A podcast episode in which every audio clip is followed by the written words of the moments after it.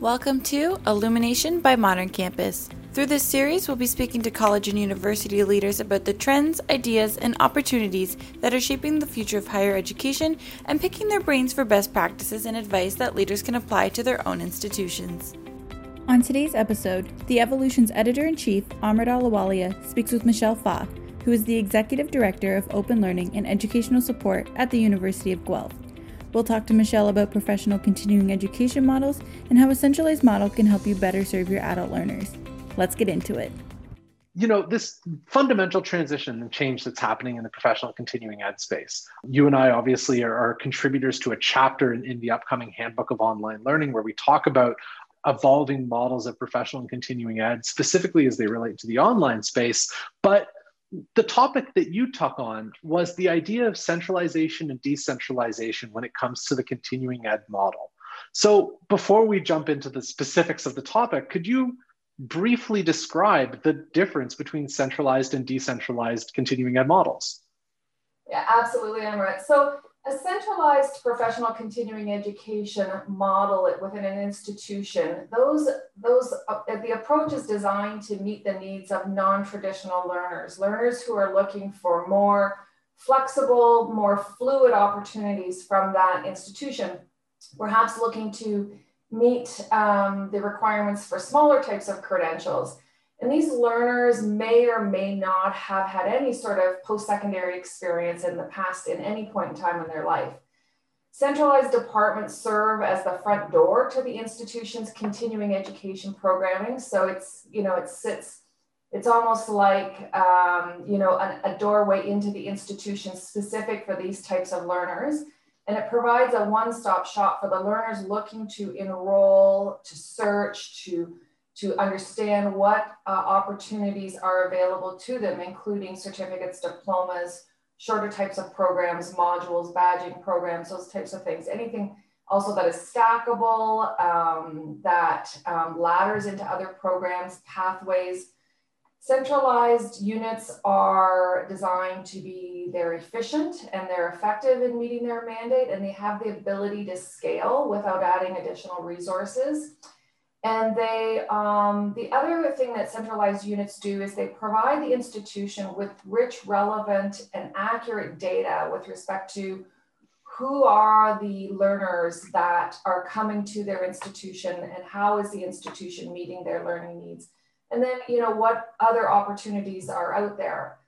Decentralized units are distributed across the institution in various faculties the approaches that they use, the standards, the language, the services that are offered, how they communicate differ greatly from one unit to another, depending on the leadership of that unit and what the priorities and the importance of that activity is placed in it. So um, the experience that a, that a student can get in a decentralized model varies across the institution. They don't scale effectively because individuals are doing these jobs supporting the continuing ed as well as others. So um, they don't scale and um, the experience is very different. Well, I'm curious then, you know, I, I, think it's quite clear just from the descriptions of the two types of models that, that the centralized model is, is a little closer to your heart. And as you as you look at the learner experience, as you look at the capacity for the division to, to scale and to grow and to serve the institution's needs, what are some of the pros of a decentralized model? Like why do some institutions decide or I guess fall backwards into that decentralized model as a way to manage continuing and professional ed? Well, you're right. My, um, I definitely lean to more a more centralized model. Um, I think institutions fundamentally look to a decentralized model as a way of either reducing costs or distributing more broadly distributing revenues throughout the institution. So Oftentimes it comes down to revenue. Departments uh, want to retain more of the revenue and they want more control. They assume they have some expertise and they have some resources. You know, they may have a, an admin who is working and could take this work on on the side of their desk without actually costing them more money. You know, they may have some people sitting doing some marketing for their undergrad programs and they feel that they could actually market to this, this audience as well. So oftentimes it comes down to a financial decision and a, you know, a more control decision. So if institutions have centralized models where they are, you know, putting in resources, some financial resources, and it's some sort of an investment to maintain that unit, Oftentimes, these we see these decisions to decentralize come at a time when the institution is facing significant financial challenges and they're looking to just have some quick wins, which I would argue is not sustainable. Well, it's interesting, right? To your point, it, it almost seems more like a very short term reaction to uh, demands from departments as opposed to sort of taking a broader scope as to how to improve non-degree or non-traditional learning institution wide. I mean, as you mentioned earlier, some of the benefits of a centralized model are you're streamlining a learner experience. You're making sure that there aren't overlaps in programming. You're not marketing or competing against yourself. So when we talk about the student experience, we tend to talk in generalities when you think about the impact of a centralized PCE model on the learner experience, what are some of the concrete benefits that the institution is able to deliver students that simply are lacking or are difficult to replicate in a decentralized environment? So, from a student perspective, a centralized model removes the confusion of the academy, right? So, you know, when you think about who traditionally comes to our institutions. They're, you know, 18 to 22 year olds. They understand that they're going to have to go through this rigid process. And they, in my mind, accept what those processes are. That can be very confusing for an individual who, A, has never experienced post secondary education or has, has been out of it a long time and is just looking to pick up some learning or some programs to upskill or reskill. So centralizing the professional continuing education removes the confusion and makes the institution more accessible to non-traditional learners.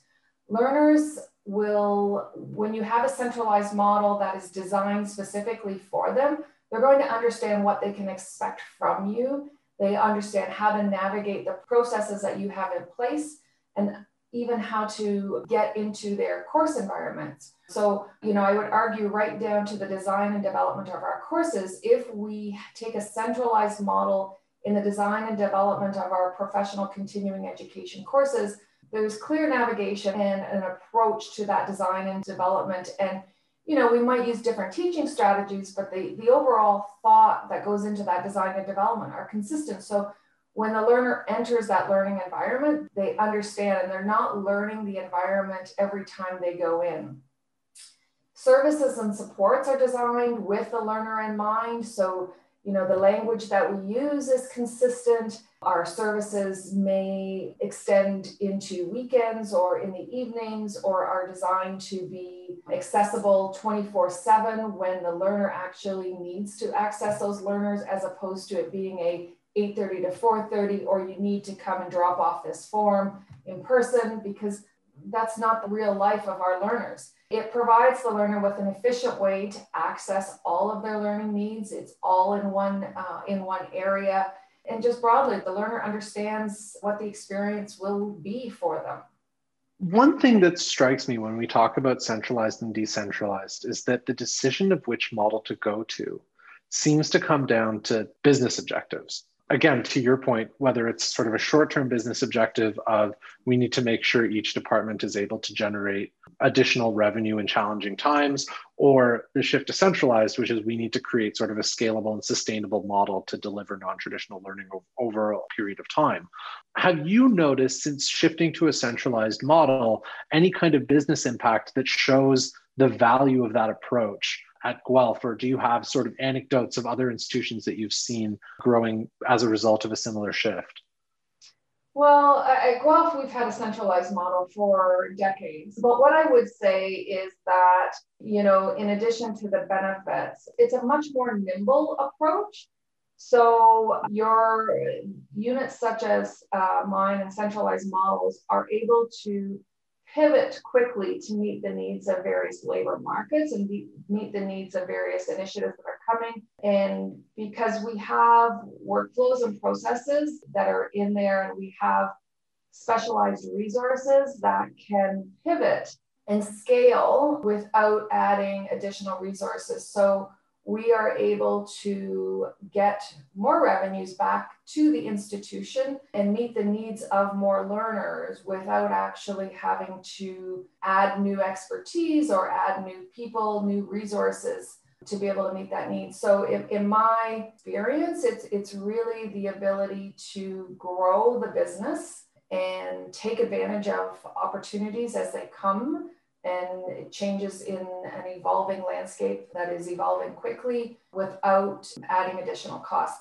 Post-secondary education is, is not as nimble because it's a large structure. Um, it has lots of infrastructure, lots of policies, procedures, and rules. Um, whereas continuing education, professional continuing education, are often designed to be more nimble and to be, I would say, the innovators of the institution. So we allow instructors to take a little bit more risk and, and try out various pedagogical strategies and teaching approaches without being confined to the rules within the, within the institution.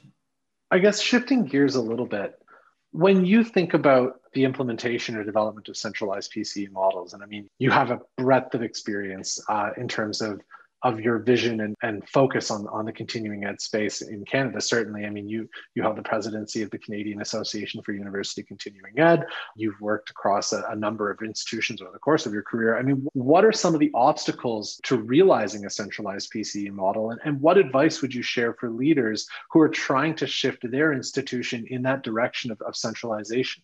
Well, I guess I would say if you're trying to move from a decentralized model to a centralized model, culture obviously at the institution is going to play a huge role. So you're going to have to take the time to communicate and ensure that everyone understands the benefits um, and how these benefits will be realized and how they will impact the various departments and faculties that are working in collaboration with the continuing ed unit. So it, it oftentimes comes down to incentives, you know, making sure that you are developing a framework and principles that enable and motivate faculties and departments and the, and the institution to be involved and engaged in a centralized structure. So I think that is critically important. So I think the obstacles are oftentimes culture and, and, and ownership, especially if it's being done, if it has been done um, that way for, for a long time. It's, it's how do we make a more centralized model and how do we get people to buy in? So it's, it's making sure that you have the incentives there for that engagement.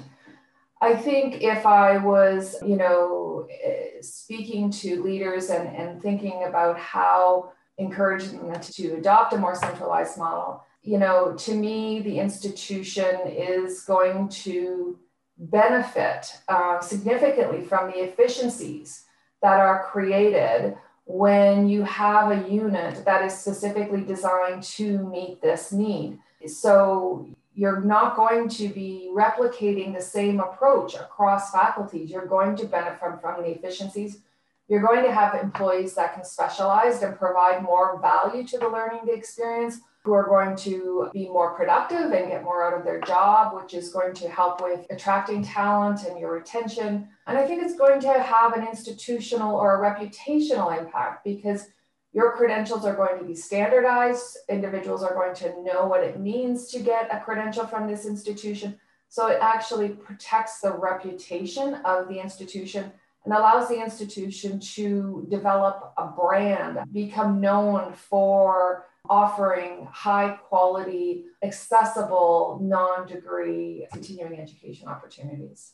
You know, as you were saying that, a comment that you made earlier kind of came back to the top of my mind, which is the idea of, you know, in a decentralized model, it's perceived deficiencies because you know maybe it's relatively simple to have an admin uh, you know work on these programs off the side of their desk. You know there's a perception in a traditional faculty that the, the rigor and quality of the programming will translate.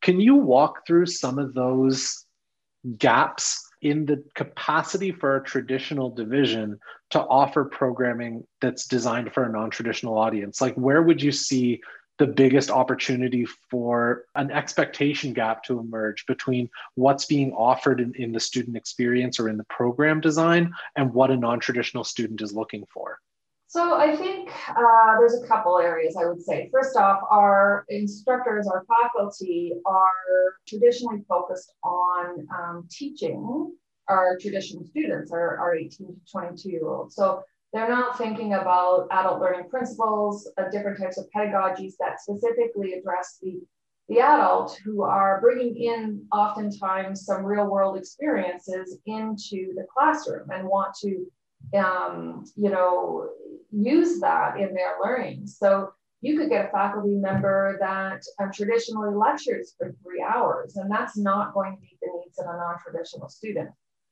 And so I would say that a centralized model enables you to ensure that you are looking through those teaching approaches and those pedagogies through the lens of an adult learner so that you are helping the faculty member understand the various the teaching strategies that'll be effective for this audience. The other thing I would say is that it really depends on how the department, the faculty prioritizes continuing education. So that's not going to be consistent across all departments. So, you know, if you have a department that says, I want to develop this course, I know that there's an audience out there, I'm going to get my admin to work on this. The admin doesn't have marketing expertise. The admin doesn't have financial management expertise. The admin doesn't necessarily have learner service expertise. So they are going to try to fill all of those skills based on what they are skilled at doing, which potentially could just be um, not just be, but administrating the, the work of the department.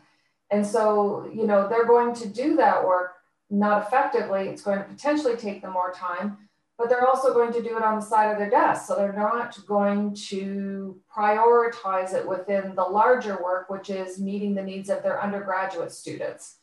So, you know, those in my mind are two big gaps. I think, you know, the other huge gap for me, once again, goes back to that front door. You know, we are going to have, you're going to have students that are going through potentially 30, 40 doors, and the experience is going to be different. And the experience that adult learners expect are a digital experience. Um, one door, they expect it to be there when they need it to be there, to get their answers when they need to get their answers. And there's, you know, systems and infrastructure and platforms such as Modern Campus provide that experience that can't be replicated across you know 30 departments. Well i mean michelle that pretty much does it on my end but i'm curious if there's anything that you'd like to add about the benefits of shifting to a centralized professional and continuing ed model. In my mind it enables the institution to maximize the opportunities that are available to them for this non-traditional audience Going forward, we know that upskilling and reskilling is priority and a need. We need to ensure that we continue to support individuals in developing new skills so that they can remain relevant in the labor market or advance in their careers. And there's a sizable audience out there for that, and universities have a significant role to play in that. And so, um, a centralized approach ensures that um, the institution is well positioned to be able to take advantage of that. This episode is brought to you by Modern Campus in partnership with The EvoLLLution. Modern Campus empowers higher ed institutions to thrive when radical change is required to deal with lower student enrollments and revenue, rising costs, crushing student debt, and even school closures. Powered by the industry's only student first modern learner engagement platform, Presidents and provosts can work with Modern Campus to create pathways for lifelong learners, while marketing and IT can deliver Amazon like personalization and instant fulfillment. To find out more on how you can transform your institution to meet the needs of today's modern learner, visit moderncampus.com. That's moderncampus.com. To find out more on how you can transform your institution to meet the needs of today's modern learner, visit moderncampus.com. That's moderncampus.com.